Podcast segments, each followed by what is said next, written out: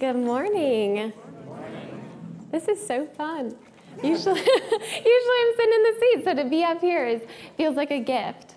Um, so I want to start today with just telling you a little bit about me. So some of you students may have already know this, um, but I wanted to tell you about how I got here, how I got to Covenant, and uh, that process a little bit. So I'll take you back a year. I'm sitting in my college apartment, and I'm sitting there and I'm starting to think through all right, God, what do you want me to do after school? Where are you going to take me? What is this going to look like? And um, maybe you seniors are starting that process now with high school. Where are we going to go into college? Um, so I'm in that process. Okay, God, where do you want me? And I was doing that process with my then boyfriend, now fiance Ben, and we were figuring out okay, God, where do you want us to go? Where do you want us to start our marriage? Where do you want us to um, maybe have a lot of fun? Where is going to be a really fun community, some young adults? Um, where's going to be a place that we can go and just uh, succeed in marriage? So that's what our prayer was. And so we were praying and praying, and it felt like as time went on, I um, felt like it wasn't working. And in a sense, it almost felt like it was the wrong prayer. And not that that was a bad prayer or a bad hope, but it felt like almost that wasn't what God was wanting me to focus on. So I started talking to friends and family and started to figure out okay, what should I be focusing on? And I realized as when I was talking with friends that they were starting to say, you know, Allie, where's God calling you? Where is God calling you into this next stage? Where is God calling Ben and you to actually serve in this next stage? And I think for me, that was a scary moment of, man, I'm not sure what that looks like. See, this other prayer, this other hope, that one would be a fun one. That would be a good one because we'd end up in a good community. This would be a really good time. This other one, I don't know what that's going to look like. But I thought, okay, this other thing that I was focusing on, Ben and I, our, our marriage and the hopes and the futures, ah, maybe, maybe that's not it. So, okay, I'll try this prayer and see what happens. So, praying, okay, God, where are you calling me? Where are you calling me to go and to serve? And then an application, I sent that in, some interviews, and all of a sudden I ended up here. And I'm so grateful because not only am I in this incredible community and I feel like this is exactly where God's calling us to serve, we also have an incredible community with young adults, with incredible people who want to invest in us, and where we actually get to start our marriage and our life. And so, in a sense, we get the best, but it wasn't until I shifted my focus and I started praying, okay, God, where are you actually calling me? Could I really see and have be open to that call. So today we're going to talk a little bit about that, and we're going to talk about that shift you make. And so I want to ask you have you ever experienced something where you were focused on something for so long and you really thought it was the right thing, and then you realized, ah, maybe it's not. I need to shift a little bit. And then when you did, things started falling into place. So we're going to talk about that, that idea. Last week, um, I was talking to Ben after the service, and we were talking about, man, we're really glad to be in something where it's just 11 verses week after week. And because he made the comment of, it feels like that this passage is almost begging to be skimmed over. That you know what's going to happen. That you know it's, it's not too complex enough. Where you know, ah, yes, I know it's going to come. It's almost begging to be skimmed over. And so I want to challenge us because it was my challenge this week when I was going through this of let's focus in. Let's be open to what is God saying in this passage? And what is he actually saying this specific week? So hear the word of the Lord. 1 Samuel 3 1 through 11. Now the boy Samuel was ministering to the Lord under Eli. The word of the Lord was rare in those days Visions were not widespread. At that time, Eli, whose eyesight had begun to grow dim so that he could not see, was laying down in the room. The lamp of God had not yet gone out. And Samuel was lying down in the temple of the Lord where the ark of God was. Then the Lord called Samuel, Samuel, and he said, Here I am, and ran to Eli and said, Here I am, for you called me. But he said, I did not call. Lie down again. So he went and he laid down. The Lord called again, Samuel, and Samuel got up and went to Eli and said, Here I am, for you called me. But he said, I did not call my son, lie down. Now Samuel did not yet know the Lord, and the word of the Lord had not yet been revealed to him. The Lord called Samuel again a third time, and he got up and went to Eli and said, Here I am, for you called me. Then Eli perceived that the Lord was calling the boy. Therefore Eli said to Samuel, Go, lie down, and if he calls you, you shall say, Speak, Lord, for your servant is listening. So Samuel went and lay down in his place. Now the Lord came and stood there, calling as before, Samuel, Samuel. And Samuel said, Speak, for your servant is listening. Then the Lord said to Samuel, See, I am about to do something in Israel that will make both ears of anyone who hears of it tingle. This is the word of the Lord. Let's pray. God, I just thank you for this passage. I thank you for the way that you worked in Samuel and Eli's life, and I pray that you will work in ours. Help us to be open to where you're calling us. Help us to be open to what you're saying to us today. Amen. So, the last two weeks, we have been in this series of growing smaller. Um, what does it look like in the busyness of this life to actually grow smaller and to be with one another and to be with God? So, we started in solitude.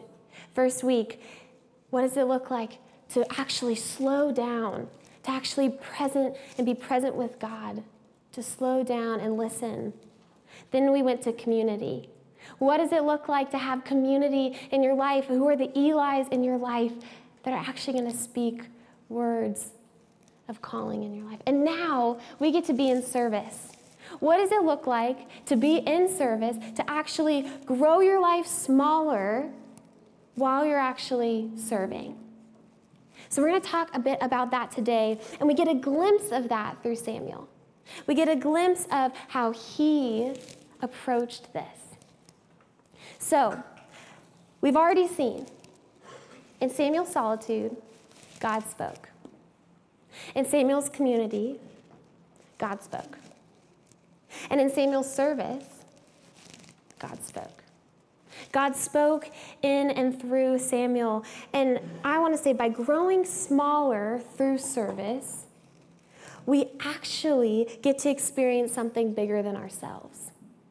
Samuel, by, by him growing smaller, by listening to God's call, that he got to experience something bigger than himself. As I spent time in this, I started asking, you know, but how? How do we possibly do this? It's easy to read about it, but how do we do this? So we're going to look at Samuel. Samuel's focus is Eli's calling, and he has to respond. Eli's calling, and he responds. You know, this makes me think of when you're younger and um, you hear your parents say your first and middle name, and you know that that means business. You know that you better get downstairs right then and there. So for me, it was like, Allison Mary, you better get down here because you know that that means you're in trouble. So that focus, that idea of, so Samuel hears his name in the middle of the night. Weird. He hears his name in the middle of the night. So he goes. He goes to Eli and he says, You know, okay, you called me. Here I am. And over and over that idea of, so he calls, he goes, he calls, he goes, and he's, what do you want? Eli, what are you doing? Eli, his community, recognizes that's not me, that that's actually God showing up in your life. And he is calling you you know, it took Eli to actually step into Samuel's life and to say, hey, look, look at what God is doing. But first, Samuel had to actually shift his focus to be able to even be open to that. So he had to go from, I'm focused on, on Eli and responding to him, and he needed to shift that to, I'm focusing on God and where God's calling me. And that shift, I think, is the how. I think that right there, that shift that Samuel makes in that moment, and he decides, okay, I'm going to trust Eli, make that shift happen, that is the how. I think for us, as we start growing smaller, that we actually need to shift our focus. That we can't grow smaller unless we are aware of where God is and where God is calling us. Because we have, we have this life that is filled with school. You just started school is filled with so much homework and so many tests, and it's just overwhelming. And then you have work and you have all of that on top of it, and you're trying to go on vacations, and parents, maybe you're trying to make sure your kids get into college, and there's just so much pulling at us at all times. And what if we actually turn that model of this is our life and this is what we have to do into this life is simply about serving God? I think if we asked that question, that this life is simply about serving God, that we actually then get the room to ask, how is our calling meant to be for the benefit of serving others? But not until we create that space in our lives do we actually get to ask that question. Because by growing smaller, we get to experience something bigger. So if we keep going smaller, we get to experience something bigger. And I don't think we should see service as something that we just do or we just add. I think we should see service as a heartbeat of our life. That is something that is constantly a part of our life that we're taking part in. So in middle school, I got to go on a mission trip uh, to Africa, and um, I put a lot of things to the side to make sure I could go, and I wasn't quite sure why I was going, but I felt like God was calling me into that. And so I got on the plane, and I got in the car, and we're there, and all of a sudden, I'm thinking, what am I doing here? God, what are you doing here? And so we're driving through these windy roads, and we get to this village, and um, we enter into this beautiful village and they welcome us with this beautiful song. And maybe if you've gone on mission trips, you might have experienced this of people welcome you into their place. And I remember thinking, wow, it's almost like for a moment, I got to experience the whole earth tingle. And it wasn't until that I actually said, yes, okay, I'm going to go, that I could do that. That I'm actually going to create the space in my life to actually go and do that. So, for us, what if we actually flipped everything on its head? So, what if we took this model and we decided, yes, we are going to commit to this and we are going to flip everything on its head? So, we have this model of our life. There's so much going on. And all of a sudden you come to church and Thomas goes, okay, yeah, now you need to add some solitude into that because you have that space to do that. And now you actually need to make sure you add your community, make sure you find your Eli because that is something that you really need to do. And it's just getting so much. And now I'm saying, hey, you need to go serve because that's what we're supposed to do. So we're adding all of this and it's so much and it starts to crack and we're trying to figure out how do we get this solitude and community and service into this base that we have. And so I'm thinking, so what if we actually just flipped it over? And we said, instead of living out of this place, we're living out of this place where our base is our solitude, community, and service. That everything that we possibly do enters and starts from here. And then whatever we have left, that it can be on top and we hold it. And what would our lives look like if that's how we lived our everyday? I think by choosing a smaller life through service, we get to experience God in a bigger way. We get to ask how our lives and our calling is for the benefit of others when we come and start in this place.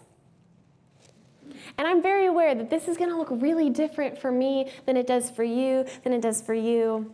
And I'm going to say, so I, I have the privilege, and I'm going to say privilege, because after church today, I get to maybe go to brunch, I get to take a nap, where that for me is really different than maybe your context. That maybe you're gonna leave and you're gonna go get your kids and you're gonna make sure that they do their homework and get it done and you're gonna go, go, go because you know the beginning of the week is starting. Or for students, maybe you're thinking, no, after church, I actually have so many homework assignments that I'm gonna be up way too late doing this because it's due tomorrow morning that our contexts look really, really different. And so this flipped model, I think, is going to look really different for me than it does for you. But I think that if we committed to this model of we living out of this place of the solitude and community and service, that God will actually show up in a way that we can relate to one another and we'll have the space to listen to his call. And then we can actually go and serve. So I want to end this time by asking yet again, and for us to really be thinking about what is the shift that needs to be made in your life this week? And what would it look like for you to start that shift today just by saying, Speak, Lord, for your servant is listening? So let's pray. God, I thank you for this space, and I thank you for the way that you have called us. Help us to listen to your call and help us to ask where you are calling each of us. Help us to lean into this um, flipped model and to be able to start no matter what that looks like or no matter what that may mean. God, we're thankful, thankful for the way that you called us. Amen.